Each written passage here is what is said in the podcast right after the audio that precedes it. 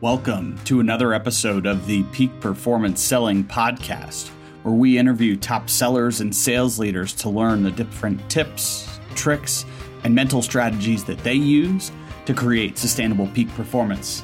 Let's get rolling.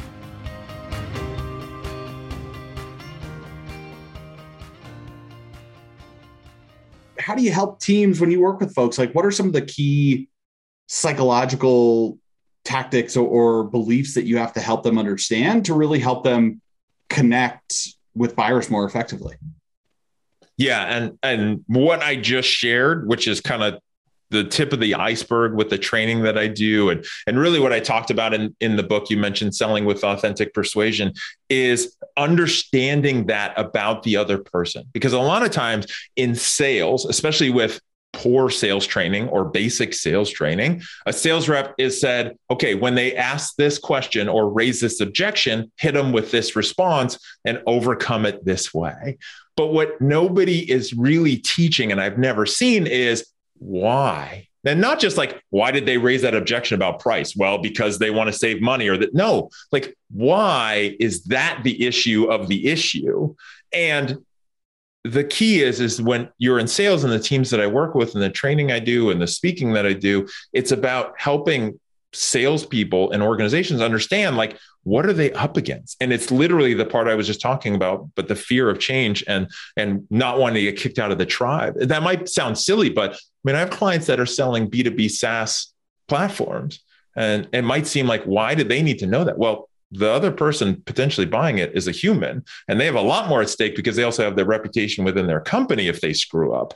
And so you have to understand those things. And once you do, then you're playing a completely different game because now you're addressing those things in advance or you're building a sales process that then builds up the layers of trust such that when you get to the point where you tell them what they should be doing, they know that you care about them and that you're a professional and then they're going to follow you. Hmm. I think there's a lot in there that I, I, really enjoy. And it reminds me some of, I think when the Challenger sale talked about how decisions are made much more by consensus now.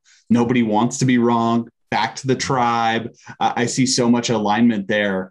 And in technology sales, as I talk to a lot of people, I hear it's like, oh, yeah, people are like, yeah, you don't get fired for buying that platform. They're the number one in the industry. Right. So, like, you're not going to lose your job for buying that. And so, hearing that safety and security that we get from saying like okay cool. I know i'm not going to lose my job for this. Like this may not be what i really want to do but it at least dissuades my fear enough to know that it's a safe enough decision which is really fascinating mm-hmm. to me. Yeah and that's the thing to keep in mind is that when those questions come up when objections are raised it's coming from somewhere. It's either a past experience where they've been burned dealing with some other gross salesperson who talked them into something, or they just bought something and made a mistake and it was all on them, but they don't want to look bad again. Uh, and then, you know, what is doing that? And like I wrote in uh, a Kindle book that I have, which is about overcoming objections, it's about understanding that and then how to respond to it in such a way that's not just the standard verbal vomiting of a monologue addressing the question, but like trying to actually get to the root of it so that you can answer the real question or deal with the real cause of what they're afraid of. And it's understanding they're just afraid. That's it. It's not personal unless you suck, but otherwise they're just afraid. And so, is that something I, have tried to call that out with people in the past of like, what's the fear here? Or, yeah. or what are you afraid of? Like, I know change can be scary. And is that something that you like, dislike? What what do you think about like really just I, calling out that out? I, I love calling it out. I think that language can be dangerous because I know enough people in my personal life. If if I say the word they're afraid of something or they're scared of something that triggers them and decide like either something happened in their childhood or something about they don't want to look weak. So you have to be careful with that. Like and and this is what i put in that the ebook. And if anyone wants a copy i'm sure we'll talk about it at the end but i'm happy to send that out to anybody. Um, but one of the big things i call it's i call it empathetic reversing. So a lot of times salespeople are taught don't answer the question, just answer the question with a question instead of actually answering it. And so it's like, oh, but well, you know, how much is it going to cost? Well, why does it, you know, why do you want to know it? Like, like they just like dancing instead of addressing it. For me, when anyone raises a question, especially in certain categories, like, is there a contract? What's the fee going to be? Like, what's the implementation fee? Like in your world and, and, and things like that, or, you know, eh, business to consumer, like, how will this affect my credit? Then, you know, my response is, this won't affect your credit negatively, but let me ask you, why is your credit important to you?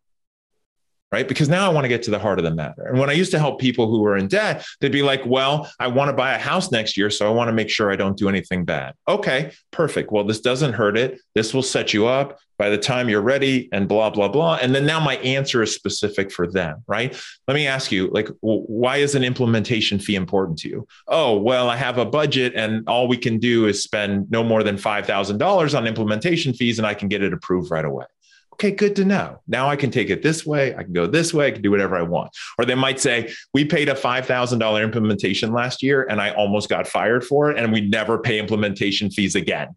Okay, now I know a different hill I've got to climb instead of just dumping crap on somebody in my response that I was taught or I have in this like talk track.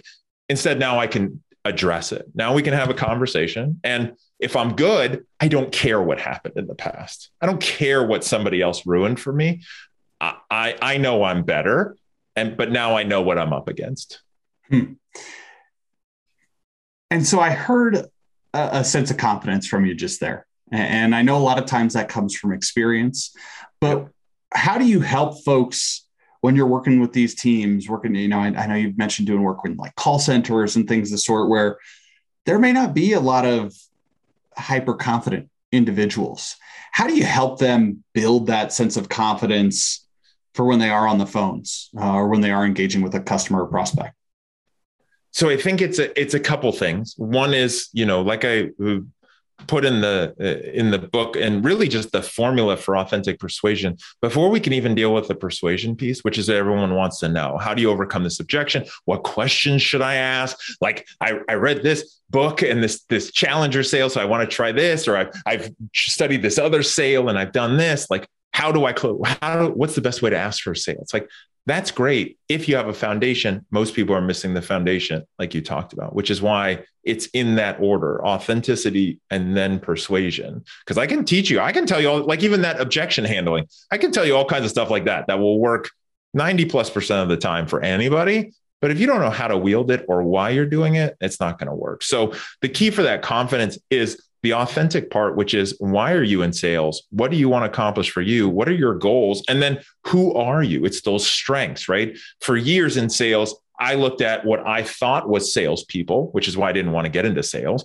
and you know what you had to be the charismatic, extrovert, outgoing, storytelling, schmoozing, happy hour person. And then I looked at me, right? And I was like, nope, that's not me. I'm going to go do something else.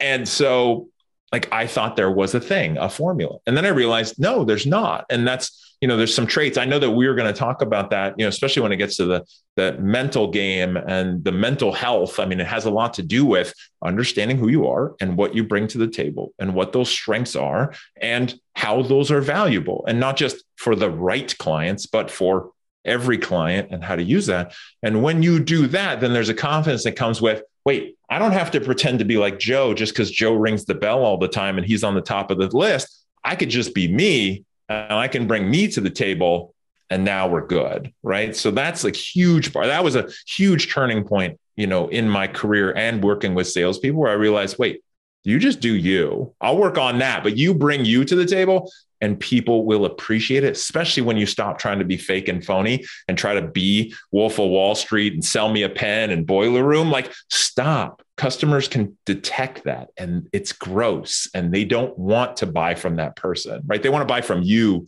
the human. So I think that is like the main first important step for the confidence. Um, and then going back to like understanding why people are going to be afraid, like we talked about, because the thing is, is that again, most salespeople take it personal when someone says no or raises a question or says, "Hey, you know, the, that fee that sounds too high," or "I don't pay implementation fees," and they get scared and they get nervous instead of understanding a that person's just afraid, and b all I want to know is why. Once I know why, I'll help them from there. That's it. It's great. I really like so many of those pieces, and I think there's the foundation. People that listen to the show know that that is so critical as we talk about. Yeah, we can have these wonderful closing tactics and cadences and things that we put together, but if you don't understand how you're doing, if you don't understand who you are, where you're good, where you've got opportunity to grow, it's really, really hard to use those things. It's thanks to help from listeners like you, this podcast can continue to grow and help others. If you found anything helpful in today's episode, please take a second, share with a friend, and leave us a five star review on iTunes or wherever you get your podcast today. Thanks.